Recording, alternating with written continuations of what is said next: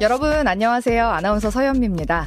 사회 초년생들을 위한 경제 길라잡이 서현미의 돈 터치미 시작합니다. 자, 오늘은 돈 터치미 인터뷰가 준비되어 있는데요. 경제 뉴스 나오면 흐린 눈 시전하는 분들 계시죠? 특히나 주목해 주시면 좋을 것 같은데요. 경제 기사, 경제 뉴스 읽는 방법, 그리고 어디 가서 아는 척 하는 팁까지 챙겨 드리려고 합니다. 책 경제 뉴스가 그렇게 어렵습니까의 저자이신 이상민 나라살림 연구소 수석 연구위원 나와주셨습니다. 안녕하세요. 예, 안녕하세요. 본격적인 인터뷰에 앞서서 나라살림 연구소는 뭐 하는 곳이에요? 아, 그 나라 살림을 연구하는 곳이니까요. 뭐 네. 정부, 뭐 중앙 정부나 지방 정부, 뭐 재정을 보고 뭐 효율성을 연구하는 곳인데 이렇게 말하면은 어려워요. 그쵸? 네. 뭐뭐 도대체 뭐해 먹고 사는 사람이냐라는 얘기를 나라에서 돈 하면은요. 주나요? 아, 그렇지 않고요. 저희는 정부 보조금도 없고요. 어떤 시민들 후원금조차 받고 있지 않아요. 가끔 뭐 저희 활동을 보고 아, 후원금 좀 보- 내고 싶다 라는 전화 오는데 어, 저희는 후원금도 받지 않습니다 하고 전화를 끊어요. 어, 그럼 뭐 먹고 살아요? 예, 저희는 뭐 강의하고 아니면은 보고서 쓰고 재정 컨설팅하고 그런 식으로 시장에서 부가치를 창출하면서 먹고 사는 거에 대해서 약간의 자부심은 또 있습니다. 아, 그렇군요. 뭔지는 잘 모르겠지만 예, 여하튼 뭐 재정. 컨설팅하고 강의하고 네. 글 쓰고 그러면서 음, 연구하는 곳이다라고 이해하면 됩니다. 그 살림과 경제 얘기가 나와서 말인데요. 예. 언제부터 경제 공부가 그렇게 재밌으시던가요? 그러니까 경제라는 것은요, 그냥 떨어져서 존재하는 것이 아니고, 내가 오늘 뭘 먹고, 뭘 입고, 뭘, 뭐 마시고, 이런 네. 것에 다 관련이 있는 거잖아요. 어, 박정호 교수님이랑 똑같은 얘기 하시네요. 어, 그런가요? 네. 예, 경제라는 것은 우리 삶이랑 가장 밀접하게 연결되어 있는 거기 때문에 네. 어떤 경제 공부 따로 느껴지지 않고 우리 삶에 바로 영향을 미치는 것이다라고 느껴지는 순간 경제 공부는 재미있을 음. 수밖에 없습니다. 네. 그 중에서도 오늘 위원님한테는 예, 제가 이걸 여쭤보려고 해요. 경제 뉴스 보는 법. 그렇죠. 다들 그 얘기 하잖아요. 경제를 알고 싶으면 예. 경제 뉴스를 봐라. 예, 맞습니다. 라고 얘기하는데 예, 노력을 해요. 예. 경제 뉴스를 보려고 하는데 눈이 이렇게, 이렇게 되죠. 흐린 눈 이렇게 하게 되고 예. 처음부터 읽는데 무슨 말인지 몰라서 다시 처음으로 돌아가게 돼요. 아, 그럴 때도 있죠. 네. 왜 이렇게 경제 뉴스는 어렵게 느껴질까요? 그러니까 일단 확실한 것은 경제 뉴스는 어렵지 않아요. 어려운데요. 아, 저한테는 뭐 철학 뭐 이런 거 읽으라면은 무슨 말인지 읽어도 하나도 이해를 못 해요. 근데 경제 뉴스 같은 경우는 철학처럼 이 어떤 개념이 뭐 대, 음, 경제 뉴스는 철학처럼 논리가 복잡한 것이 아니라 단지 논리는 쉬운데 개념이 조금 어려울 뿐이에요. 가령 어떻게 그 우리가 모르는 단어들 있잖아요. 용어들. 그 용어들만 조금만 친숙해지면은 경제 뉴스는 논리는 굉장히 쉬운데 네. 우리가 경제 뉴스가 어렵게 느껴지는 것은 좀 거기에 나오는 용어, 단어 같은 것에 좀 익숙하지 않아서 그렇습니다. 예를 들어서 제가 얼마 전에 본 것 중에 물가 상승률이 둔화했다. 예. 이런 기사를 본 적이 있어요. 그렇죠. 물가가 떨어졌다는 거야, 말았다는 거야. 이러면서 그렇죠. 봤는데 물가가 떨어졌다는 얘기는 아니더라고요. 예, 맞습니다. 물가가 계속 올라가고 있다는 예, 얘기더라고요. 맞습니다. 무슨 얘기예요, 이게? 그러니까 물가라는 말부터 사실 우리가 정확하게 이해할 필요가 있어요. 네. 둔화라는 말도 어렵지만 물가라는 말도 그러니까 우리가 생각하기에 우리가 피부로 느끼는 물가가 있어요. 그런데 이 경제학에서 말하는 물가는 우리가 피부로 느끼는 물가랑 조금 다를 수가 있거든요. 네. 그러면은 아 우리는 고추장도 오르고 뭐 짜장면도 오르고 뭐 교통비도 올랐으면은 다 물가가 오른 거 아니야라고 그러는데 물가 상승률은 뭐 3% 4% 그래요. 네. 우리 짜장면 값은 20%가 올랐는데요. 음, 근데 우리가 사실 이 경제 뉴스를 봐야 되는 이유는 이 물가라는 그런 통계가 우리가 피부로 느끼는 어떤 물가의 느낌과 다르기 때문에 오히려 더 필요한 거거든요. 오. 이게 무슨 소리냐면은 네, 무슨 소리죠? 네. 우리가 그 느끼는 그 피부로 느끼는 모든 그런 물가가 나는 10% 느꼈 올랐다고 생각하는데 실제로 10% 올랐으면은 우리는 경제 뉴스 볼 필요 없어요. 네. 그냥 내 느낌적 느낌이 맞으면은 네. 그런데 내, 내 느낌적 느낌이 항상 맞을까요?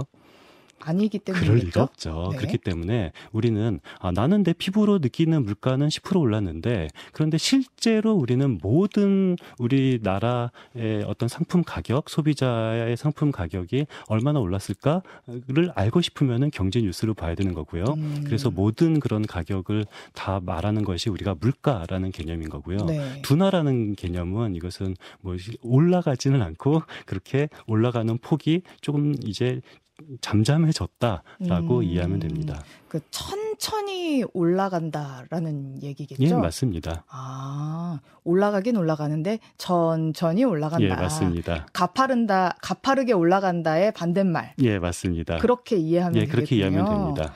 그러면 꼭 알아야 할 경제 용어들. 요것쯤 알면 경제 뉴스 볼 때 조금 수월해질 것이다. 라고 하는 좀 필수적인 경제 용어들 예. 몇 개만 좀 소개해 주신다면요? 아유, 그 많은 경제 용어를 다 소개할 수는 없는데요. 네. 근데 다만 뭐 경제 언론에서 좀 네. 많이 오해를 하고 있는 거 몇 개만 좀 짚고 싶어요. 네. 예를 들어서 뭐 언론들을 보면은 뭐 양도세와 같은 거래세가 너무 많아서 뭐 국민들의 삶이 힘들다 뭐 이런 표현들 많이 있어요. 네.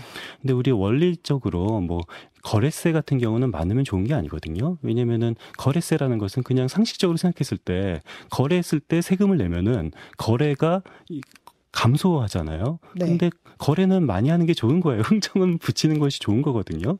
네. 그렇기 때문에 우리는 원리적으로 거래세는 나쁜 것은 맞습니다. 근데 과연 양도세가 거래세일까라는 대부분의 많은 언론들의 표현이 맞는지부터 우리는 생각해야 되는데요. 양도세가 거래세 있느냐? 그렇죠. 네. 그러니까 정확 더 쉽게 말하면 양도세는 거래할 때 내는 세금인가? 라는 질문부터 우리는 말을 해야 돼요. 양도세는 사실상 풀네임이 양도 소득세죠. 어, 이 좋은 지적인데요. 네. 우리는 취득세는 거래세가 맞아요. 왜냐하면 취득할 때 세금을 내야 되는 세금이니까 이건 거래세인 것은 확실합니다. 네. 근데 양도세는 거래세가 아닌 게 양도할 때 내는 세금이 아니거든요. 지금 말씀하신 것처럼 양도세의 풀네임은 양도 소득세입니다. 소득이 있을 때만 내는. 어, 정확한데요. 네. 그러니까 양도할 때 세금을 내는 것이 아니라 양도할 때 소득이 있으면 세금을 내고 소득이 없으면 세금을 내는 것이 아니에요. 음. 그렇기 때문에 내가 만약에 5억에 산 주택을 5억에 팔았다. 그러면 소득이 얼마입니까? 영이요. 0원이죠. 그럼 양도세는 당연히 안 0원인 내요. 거죠. 근데 내가 만약에 5억에 산 주택을 10억 원에 팔았다.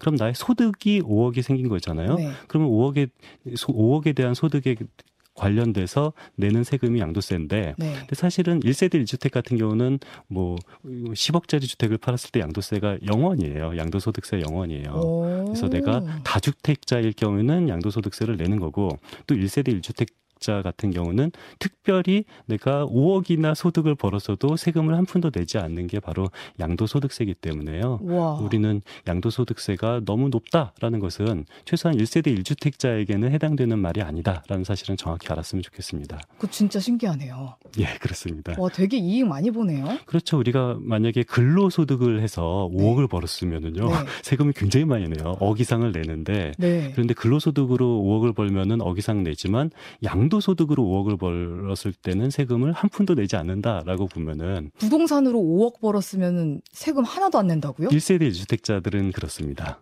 그래서 우리는 이런 것들을 아 뭐 1세대 1주택자에 한해서는 네. 최소한 양도소득세는 그렇게 큰 걱정을 하지 않아도 된다라는 말을 양도소득세 같은 거래세가 너무 높아서 문제다라는 언론 상대로 저는 말을 하고 싶습니다. 와. 그 신문 기사 일면에서 되게 많이 본 것 같거든요. 어 많이 보이죠. 우리가 그거 그냥 받아들이면 안 되겠네요. 예, 맞습니다. 다주택자라면 걱정해야 될 세금이 양도소득세 맞는데요. 네. 1세대 1주택자는 전혀 걱정할 필요가 없습니다. 무주택자도 그거 걱정 안 해도 되겠네요. 어, 당연하죠. 무- 무주택자는 더욱더 걱정할 필요가 없는 거죠. 참. 그 2년 실거주 하신 분들에 한해서 그런 거죠? 아, 물론이죠. 그러니까 그 1세대 1주택자의 요건이 있어요. 네. 뭐 2년 동안 실거주 해야 되든지 아니면은 12억 원 이하의 이런 고가 주택이 아니라든지 몇 가지 음. 요건은 있습니다만 네. 일반적인 큰 원칙이 그렇습니다. 예. 그리고 또 우리가 알아야 할 경제 용어들 어떤 것들이 있을까요? 뭐 여러 가지가 있는데요. 뭐 예를 들어서 음. 뭐 예를 들어서 그 개발 이익이 네. 을 환수를 하면은 네. 누가 개발을 하겠냐 뭐 이런 용어들도 이런 어, 언론들도 그것도 있어요. 많이 들었어요. 그렇죠. 개발 이익 환수제. 예, 저 개발 이익 환수제라는 말이 있는데 네. 개발 이익을 뭐 정치권에서 논쟁을 해요. 개발 네. 이익을 50% 환수를 할 것인지 10% 환수할 것인지 100% 환수할 것인지 정치권에서 논쟁을 많이 하는데요. 네. 그런데 언론들을 보면은 이래요. 아니 개발 이익을 뭐 어느 정도 환수하는 거는 이해되겠지만 네. 100% 환수하는 것은 말이 안 된다. 음. 100% 환수하면 누가 개발을 하겠냐라는 말을 하는데요. 근데 저는 뭐 꼭 100% 환수해야 된다라고 말을 하고 싶은 것은 아니고요. 네. 개발 이익이라는 말의 단어부터 정확하게 알자라는 얘기를 하고 싶어요. 네. 개발 이익이라는 것은 아, 우리가 부동산을 개발하면은 나오는 이득인가라고 생각할 수가 있잖아요. 네. 근데 부동산을 개발한다라는 것은 정확한 법률 용어예요. 그러니까 내가 내 부동산을 토지를 개발한다. 이것은 개발 이익 자체가 아니에요. 그럼 뭐가 개발이에요? 그러니까 개발이라는 말 자체는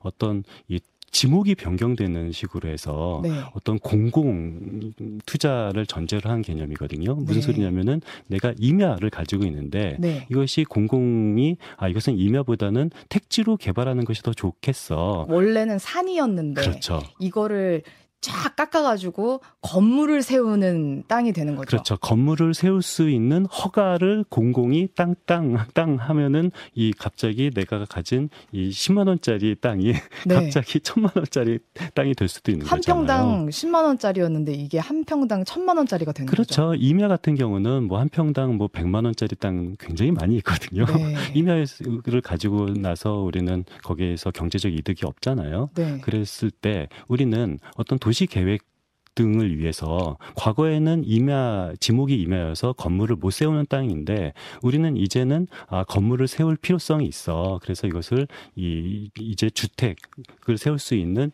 이 대지로 바꾸고 싶어. 이런 것이 바로 개발이라는 겁니다. 음. 그래서 이런 공공의 개발이 개발인 거지. 네. 어떤 사적인 개발은 개발이 아니거든. 개발 이익 정의에 벗어나는 일이거든요. 네. 이것을 안 상태에서 네. 우리는 개발 이익의 10%를 부과할 것인지 100%를 부과할 것인지 것인지는 국민들 합의를 통해서 정할 수는 있는데 네. 그런데 아, 개발 이익을 100% 가져가면은 아무도 개발을 하지 않을 것이다. 그 전제는 아예 틀린 않죠. 거네요. 그 전제가 틀린 거죠. 이거는 애초에 공공 이익이기 때문에 그렇죠. 100% 환수가 맞네요. 저는 뭐 꼭 100% 환수를 지지하지는 않습니다만 확실한 것은 개발 이익은 사적 개발은 이 제거가 되고 네. 공적 개발 행위만 개발 이익의 정의에 들어간다라는 사실은 일단 알고 하고 나서 우리는 이 국민들이 정치적 합의를 해야 되는 거죠. 네.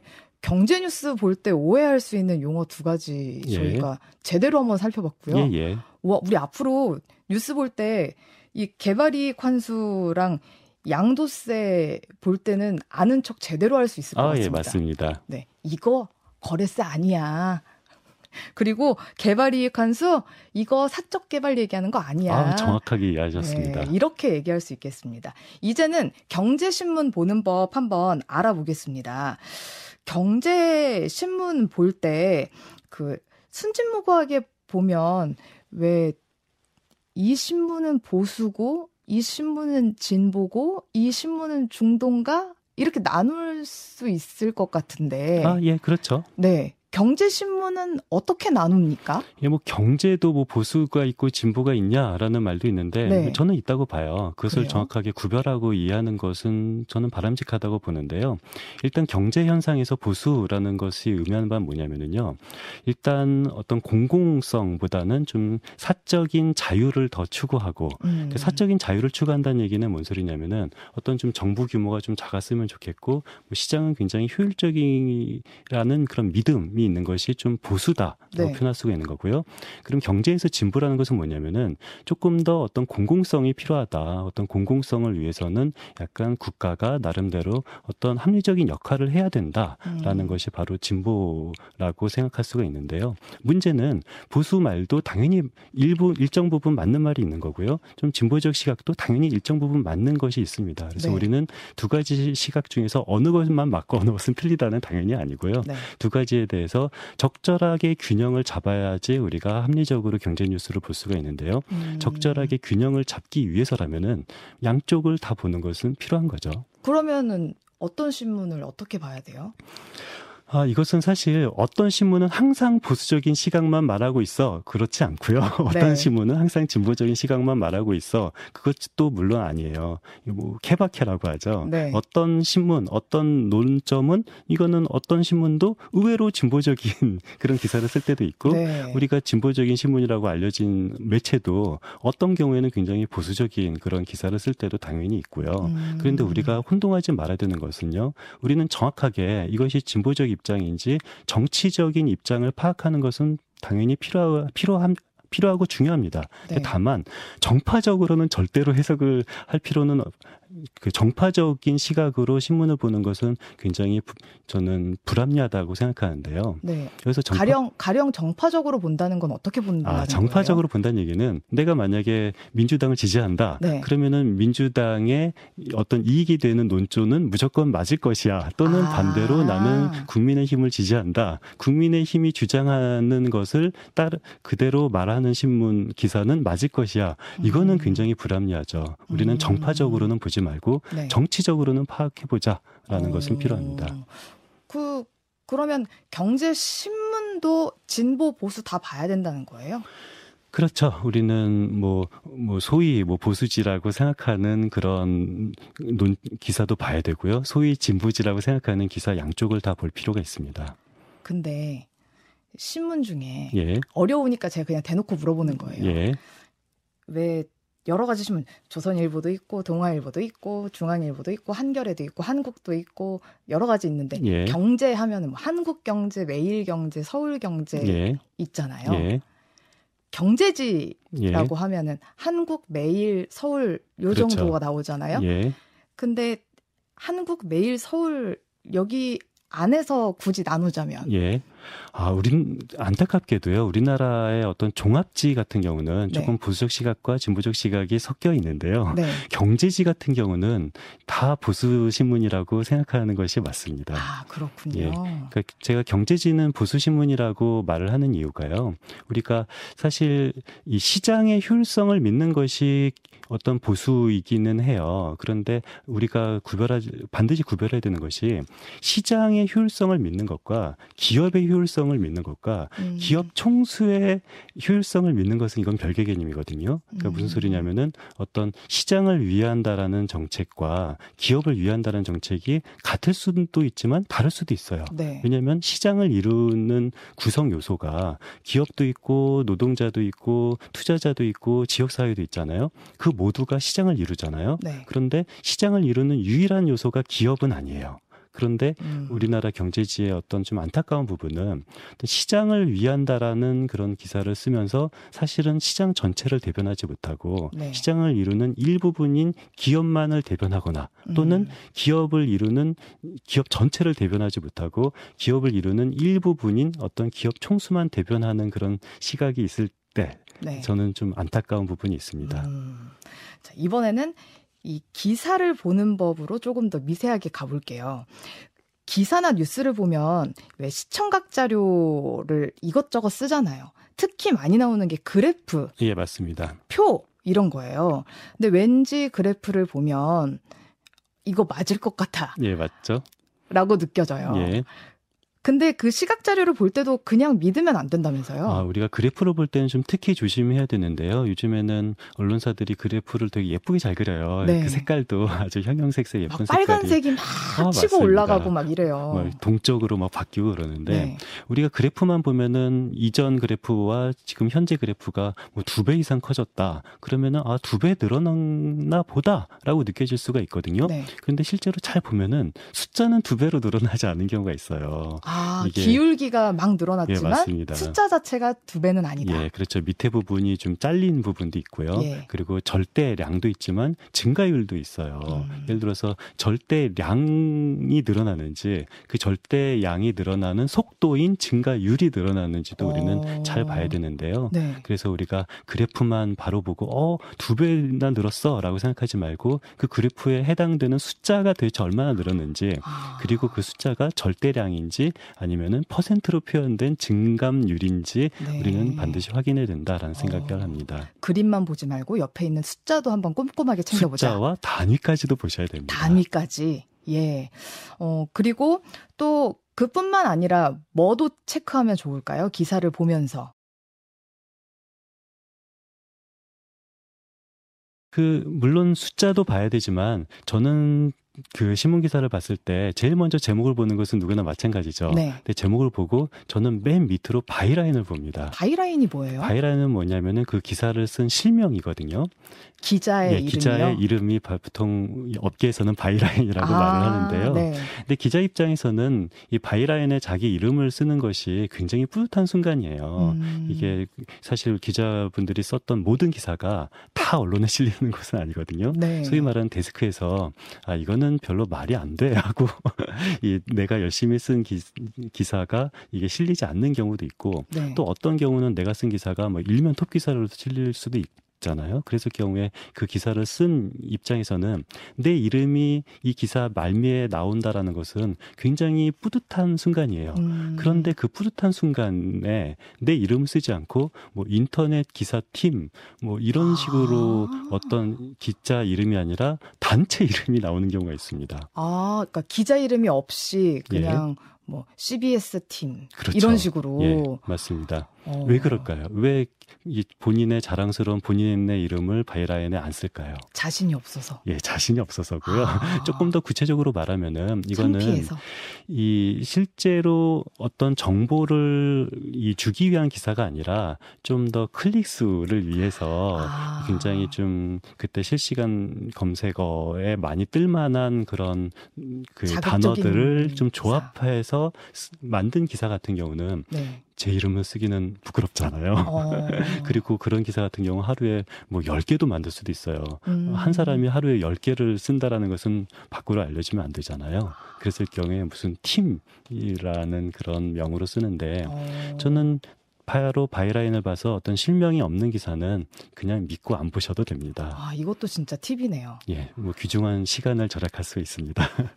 경제 기사에 이런 단어 나오면 일단 의심해라 하는 그런 용어도 있을까요? 예, 그런 단어 당연히 있고요. 예를 들어서 저는 1인당 뭐뭐뭐라는 그런 단어는 일단 의심을 해야 된다고 생각을 해요. 저는 그거 나오면 먼저 클릭하거든요. 아, 그런가요? 네. 그러니까 예를 들어서 이런 거거든요. 우리나라 국가 부채가 한 천조 원 정도 돼요. 네. 천조 원이 얼마나 큰 금액인지 감이 잡히시나요? 안 잡혀요. 당연히 안 잡히죠. 네. 이게 100조 원이 많은 건지 500조 원이 많은 건지 2천조 원이 많은 건지 뭐 일반 시민들은 너무 숫자가 커서 감이 안 잡히는데요. 1조 원이 돈 현금 현금으로 놓으면 얼만큼 있을지도 잘 모르겠어요. 어, 전혀 감이 안 잡히는 네. 게 정상입니다. 네. 그래서 일반 시민들은 천조 원이 얼마나 큰 돈인지 몰라서 보통 언론들은 이것을 우리나라 국민이 뭐 한 5천만 명 정도 되니까 천조 원을 5천만 명으로 나누니까 1인당 뭐 한 2천만 원의 빚이 있다 이런 식의 기사가 굉장히 많아요. 네. 아 천조 원 우리나라 국민은 5천만 명 나누니까 아 우리나라 국민 1인당 한 2천만 원의 빚이 있구나라고 하니까 딱 느낌이 오죠. 네. 그런데 이런 식으로 나누면 개념은 전혀 맞는 개념이 아닙니다. 왜요? 왜냐면은 대한민국 국채가 천조 원이라는 얘기는 이 채무자는 누구겠어요? 대한민국 정부. 어, 이거 너무 쉽죠? 네. 대한민국 국채가 천조 원, 채무자는 대한민국 정부인데 네. 그렇다면 채권자는 누굴까요? 국민? 의외로 어렵죠. 자, 채권자는요. 대한민국 국채를 구매한 사람이 채권자예요. 네. 대한민국 정부가 채권을 발행을 했으니까 채무자 이건 쉬운데 그렇다면 대한민국 정부가 발행한 채권을 구입한 사람이 채권자가 되겠죠. 네. 그럼 누가 대한민국 국채를 구매를 할까요? 그건 우리나라 사람들도 있지 않아요? 네, 우리나라 사람들이 한 80% 이상이 됩니다. 음. 그러니까 대한민국 국민이 대한민국 국채를 사는 거예요. 네. 그런데 대한민국 국민으로 대한민국 국민은 채권자인데요. 채권자로 대한민국 천조 원을 나눠서 1인당 2천만 원 이게 굉장히 이상한 개념이거든요. 이게 좀 알기 쉽게 설명하자면은 네. 제가 우리 예를 들어서 뭐 국민은행한테 돈을 천만 원 빌렸어요. 네. 근데 저랑 제 와이프랑 우리 1인당 이 채무가 500만 원 있다. 이건 말 되는 개념이잖아요. 네. 그런데 제가 제 와이프한테 천만 원을 빌린 거예요. 네. 그런데 저랑 제 와이프 1인당 500만 원의 빚이 있다. 말이 안 되잖아요. 그렇죠. 네. 채권자와 채무자를 합쳐서 나눈다라는 것은 이거는 전혀 이해가 안 되는 건데요. 오. 말 그대로 이 채권자인 대한민국 국민 수로 어떤 네. 채무를 나눈다. 이것도 전혀 성립할 수 없는 개념입니다. 아, 국가 빚을 국민 1인당 얼마다 이렇게 나눈다는 것은 논리 모순이다. 논리 모순이죠. 오. 만약에 대한민국 채권자가 100% 외국인이다. 네. 이러면은 맞는 개념입니다. 그런데 지금 우리 우리나라는 이 굉장히 예전에는 외채가 굉장히 큰 문제였어요. 70년대는. 근데 지금 같은 경우는 돈 많은 대한민국 국민들이 대한민국 채권을 삽니다. 그렇기 때문에 1인당 채무라는 말은 사실상 성립할 수 없는 말입니다. 와, 그 괜히 국민들 불안하게 만드는 뉴스군요. 그렇죠. 뉴스는? 대한민국 국민이 더 많은 자산을 가지게 된다라는 얘기입니다. 아, 어, 기자가 몰라서 그런 거겠죠? 저는 몰라서 그럴 거라고 생각합니다. 예. 와, 여러분 이것도 아는 척 할 수 있겠습니다. 예, 맞습니다. 이거 틀린 거야. 예. 국민이 채권자인데. 예, 그렇죠. 네. 기사에 흔하게 쓰이지만 또 틀린 단어 또 많죠? 예, 굉장히 많죠. 그 저는 예를 들어서 뭐 재벌 오너의 경영권 분쟁 때문에 뭐 너무 저는 예를 들어서 재벌 오너의 경영 경영권 분쟁이 좀 눈꼴시럽다 뭐 이런 표현들도 많이 있어요. 네. 근데 저는 이, 이 표현을 보면은 거의 처음부터 끝까지 하나도 맞는 단어가 없다고 느껴지거든요. 재벌 오너의 경영권 뭐 싸움 분쟁. 예, 그렇죠. 네.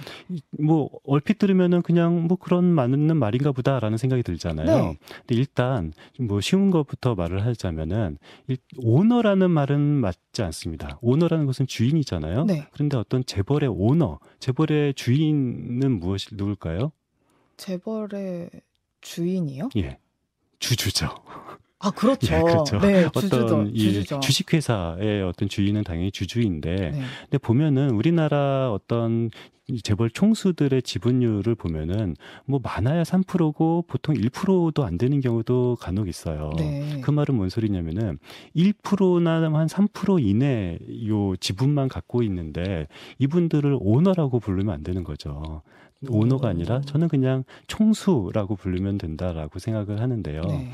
근데 또 더 저는 경영권이라는 말도 저는 잘못된 말이라고 생각해요. 뭐라고 불러야 돼요? 경영권 하면은 어떤 경영을 할 수 있는 그런 권리라는 거잖아요. 네. 그렇다면 경영권이라는 말은 근데 사실 이게 글로벌 스탠 음, 경영권이라는 말은 개념상으로는 없는 말이에요. 그러니까 경영을 할 수 있는 권리라는 것은 존재하지 않거든요. 네. 만약에 경영, 뭐 컨트롤, 뭐 right 이런, 이런 말은 뭐 영어에는 존재하지 않고요. 네. 이게 사실 보통 이 어, 영어에서는 뭐라 그러냐면은 뭐 control power라고 하면 차례를 받죠. 음. 그러니까 이 말은 뭔, 뭔 소리냐면은 경영권이 아니라 지배력이라고 하면 맞거든요. 네. 그러니까 예를 들어서 천부인권처럼 어떤 사람이 이 회사를 경영할 수 있는 권리라는 것은 시장에서는 존재할 수가 없어요.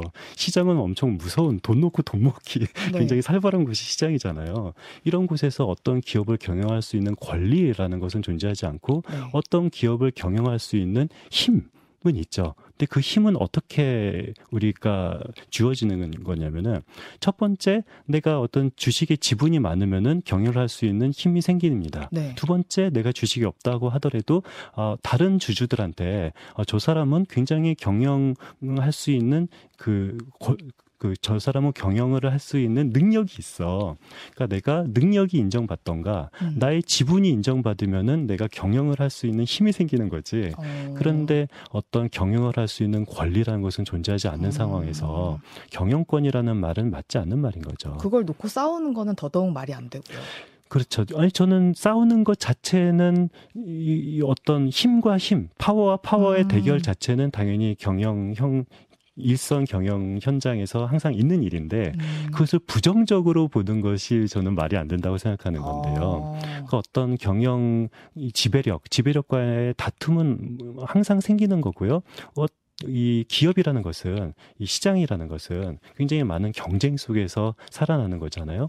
어떤 지배력 다툼이라는 것은 어떤 이 기업이 더 잘 효율적으로 경영을 할 수 있는 사람들을 찾아내가는 그런 저는 좋은 과정이라고 생각을 해요. 음. 그래서 어떤 오너의 경영권 분쟁이 어떤 진흙탕 싸움이다라는 네. 말은 저는 별로 바람직한 표현이 아니라고 생각합니다. 오히려 진흙탕 싸움 자체는 바람직한 것이다. 바람직할 수밖에 없는 게요. 예를 들어서 무슨 형제란, 뭐 자매란 이런 것들이 있는데요. 그 과정에서 보면은 서로 상대방이 잘못한 것들이 시장에서 투명하게 이, 이 그 서로 상대방이 잘못한 것이 시장에게 투명하게 알려지는 일이 많아요. 그렇다면은 아 이전에 경영을 했던 사람들이 어떤 잘못을 했고 어떤 잘 했는지를 이런 분쟁 속에서 우리들은 잘 알게 되거든요. 음. 그렇다면은 아 이런 분쟁이 오히려 더 투명하게 만드는 좋은 작용 아닐까라는 생각을 합니다. 네.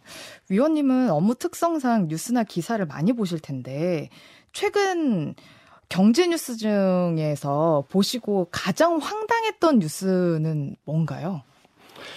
어, 뭐 여러 개가 있겠는데요.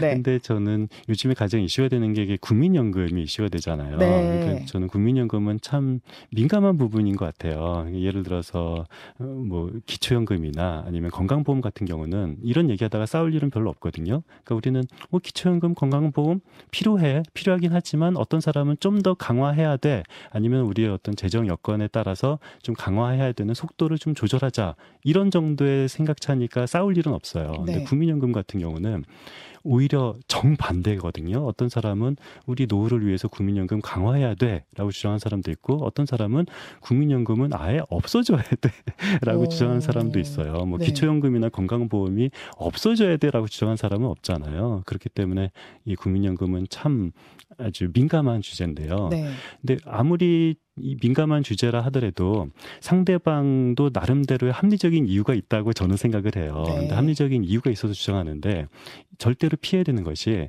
상대방이 합리적인 이유 때문에 주장하는 것이 아니라 상대방이 어떤 사적인 이익 때문에 이상한 소리를 주장해라고 이런 식으로 상대방의 의도를 의심하면 안 되거든요. 음. 이러면은 논쟁이 안 되는 거잖아요. 그래서 예를 들어 예를 들어서 국민연금이 없어져야 돼라고 했을 때 뭐 국민연금의 재정 건전성, 뭐 국가 재정을 위해서 없어져야 돼라고 말을 한다면은 네. 뭐 나름대로 합리적인 이유가 있겠는데 어떤 국민연금이 없어져야 된다고 주장하는 이유가 사적 연금이 강화되면은 내가 경제적 이익을 얻을 수가 있기 때문에 국민연금이 없어져야 돼라고 주장한다면은 이것은 올바른 시각이 아니잖아요. 나의 사적 이익을 위해서 공적인 이익을 없앤다라는 어. 것은 합리적인 것이 아니고 그래서 저는 국민연금을 반대 국민연금을 찬성하는 사람이라도 어. 어떤 너는 이 개인의 사적 이익 때문에 국민연금을 반대하는 것이다라고 의도로 공격하면 안 된다고 생각하거든요. 그러니까 사적 연금을 파는 사람들. 그렇죠.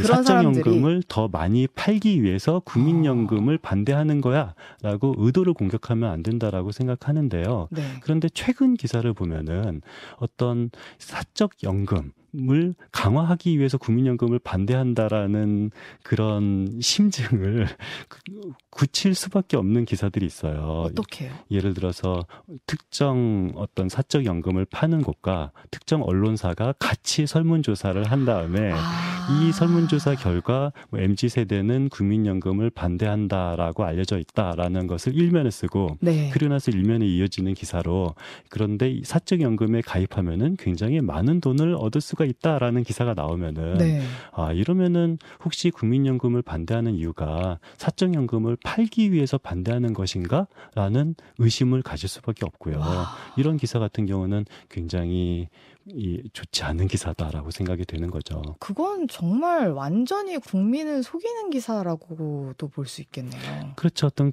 개인의 이익을 위해서 국민들에게 정확한 정보를 주지 않는 것은 언론으로서 하지 말아야 될 부분이라고 생각합니다. 맞습니다. 여러분 설문조사한 기관까지도 봐야겠습니다. 어, 굉장히 좋은 지적인데요. 예. 대체 이 설문조사를 왜 했을까? 네. 그냥 궁금해서 했을까? 아니면 특정 목적을 가지고 설문조사를 했을지 우리는 파악을 해야 됩니다. 네. 자, 마지막으로 제가 가장 궁금했던 질문을 하나 드리겠습니다. 예. 짧게 말씀을 들었지만 예. 오늘 꿀팁 되게 많이 들었거든요. 아, 네. 하산을 앞둔 수제자의 마음으로 예. 어디 가서 경제 뉴스 아는 척 좀 하고 싶을 때 예. 꿀팁 몇 가지만 더 전수해 주시죠. 예, 경제 뉴스를 보고 봤을 때 네. 가장 중요한 것은 저는 출처가 무엇인지 보는 것이 필요해요. 출처요. 예, 우리나라 뭐 경제 성장률이 좋아졌다 나빠졌다, 물가가 음. 올랐다 나빴다 이런 기사들이 있잖아요. 네. 그랬을 경우에 도대체 출처가 무엇인가? 아, 한국은행이 무엇이 어떤 경제 한국은행이 어떤 경제 지표를 발표했다 또는 OECD가 어떤 경제 지표를 발표했다라는 출처를 확인하는 것이 저는 반드시 필요하다고 봅니다. 네. 그런데 바쁜 생활에 우리의 경제 뉴스 본 다음에 어 출처가 OECD네 그래서 OECD 홈페이지 들어가서 OECD 보고서를 읽고 이러기는 사실 전문가가 아닌 이상 쉽지 않잖아요. 네. 그랬을 경우에 우리 확실하게 확인해야 되는 것이 제목뿐만 아니라 리드를 정확하게 확인을 해야 되는 것을 저는 추천드리거든요. 리드 리드가 리드가 뭐냐면요. 네. 우리 제목 다음에 바로 나오는 것이 바로 리드라고 보통 아, 업계에서 간추려 놓은 것들이요. 그렇죠. 네. 이 우리는 제목만 보면은 그 기사에 대한 이미지를 얻을 수가 있어요. 음. 언론 기사는 항상 팩트를 말하지 않고 그 기사에서 말하고 싶은 그 의도만 말하거든요. 그렇다면 팩트는 어디에 있냐? 이 제목 바로 그 제목에 이어지는 첫 번째 문단에 팩트가 있는 것이 일반적입니다. 네. 그 부분을 리드라고 하는데요. 네. 우리는 제목을 가진 이미지를 다 버리고 리드를 읽고 나서 이 기사에 대한 팩트를 확인하는 것이 가장 필요합니다. 아. 제목을 읽고 이 기사를 다 읽었다고 생각하지 말고 그렇죠. 첫 문단을 읽고 나서 이 기사를 판단해야 한다. 맞습니다. 제목에 경제 성장률이 높아졌다. 아, 그럼 경제 성장률이 높아졌나 보다. 경제 성장률이 낮아졌다 하면 낮아졌나 보다라고 판단하지 마시고요. 네. 판단은 좀 미뤄도 좋습니다. 우리는 제목은 이 기사를 읽을 것인지 말 것인지의 판단 근거로만 삼고 실제 이 기사에 대한 정보는 제목을 통해서 얻지 마시고 음. 리드를 통해서 얻어라 라는 것이 많은 정, 경제 기사에서 오해를 벗어날 수 있는 꿀팁이라고 생각합니다. 맞아요. 저도 제목 제목만 읽고 사람들한테 아는 척했다가 틀린 경우 되게 많거든요. 예, 맞습니다. 네, 첫 번째 문단 읽으면 완전 다른 얘기를 하고 있더라고요. 예, 다른 얘기가 많죠. 알고 보니 이렇다더라. 왜냐면은 제목은 사실상 낚시성 그런 제목들도 많이 있어요. 맞습니다. 그렇기 때문에 리드에서 나오는 출처가 무엇인지를 확인을 하는 것이 좋습니다. 또 조심해야 할 것 한 가지만 더 알려주신다면요? 저는 여러 언론 그 정반대 제목을 가진 언론을 동시에 확인하는 것을 좋아하는데요. 네. 그래서 예를 들어서 똑같은 날짜에 정반대의 느낌이 나는 그런 제목들이 있어요. 네. 이랬을 경우에 반드시 두 가지를 다 읽고 네. 판단하는 것이 가장 저는 좋은 습관이라고 생각합니다. 예를 들어서 그 매년 10월마다 예. 종합부동산세 예.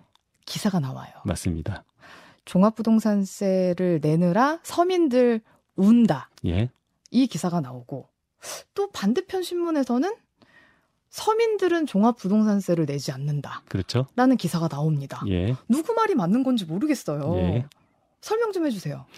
그러니까 일단 종합부동산세를 내는 사람들은 뭐 어느 정도 고가의 부동산을 가진 사람들만 대상이 되기 때문에 뭐 그분들을 뭐 서민이라고 말할 수는 없겠죠. 근데 다만 뭐 고가 부동산을 가진 사람이 어느 정도의 세금을 부담해야 되는지는 국민적 합의를 통해서 우리는 받아야 될 텐데요. 근데 이게 1%가 세금이 많은 건지 0.5%가 세금이 많은지는 우리는 모르잖아요. 네.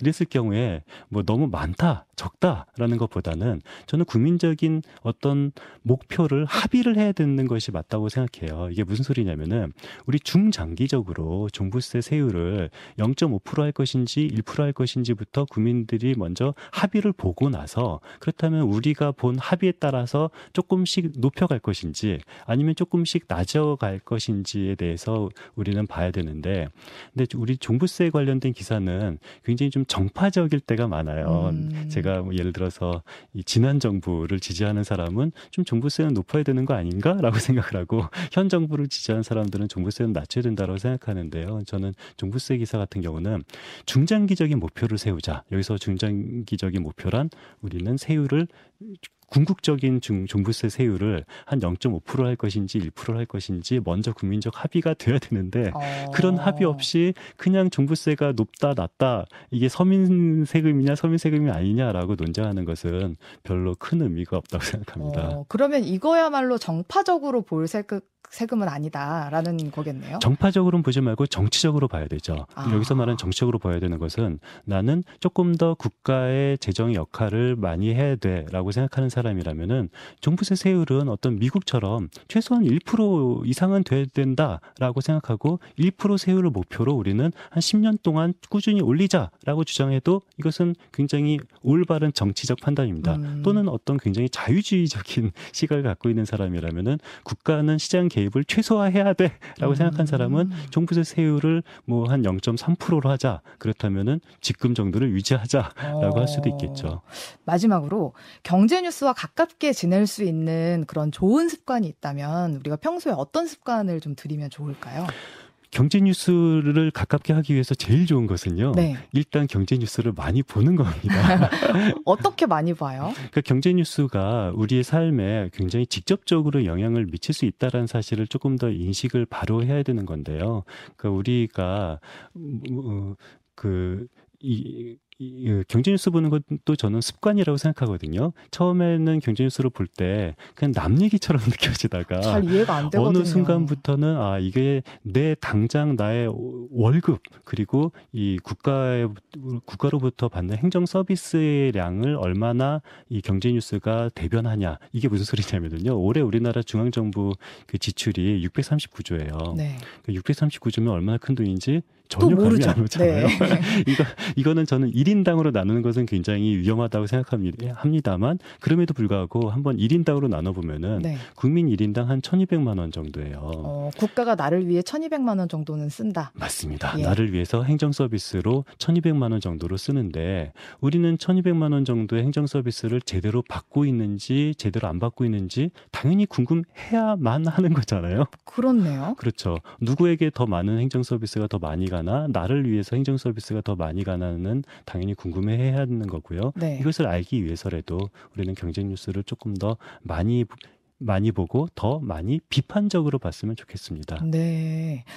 여러분, 1200만 원 정도의 정부 서비스를 받고 계신가요? 진짜 비판적으로 봐야 될것 네, 같아요. 맞습니다. 네. 경제 뉴스는 당장은 잘 이해가 안 가더라도 여러분들이 좀 이렇게 습관적으로 많이 보셔야 될 것 같아요. 네. 네. 일단 많이 읽으세요. 많이 읽다 보면 점점 이해되는 게 많아질 거고 또 비판적으로 보는 것도 가능해질 것 같습니다. 자, 이렇게 정리를 하면 될까요? 어, 예. 위원님? 아주 좋은 정리입니다. 네. 자, 돈터치미 인터뷰 지금까지 이상민 나라살림연구소 수석 연구위원과 함께 했습니다. 오늘 좋은 말씀 감사합니다. 네, 감사합니다.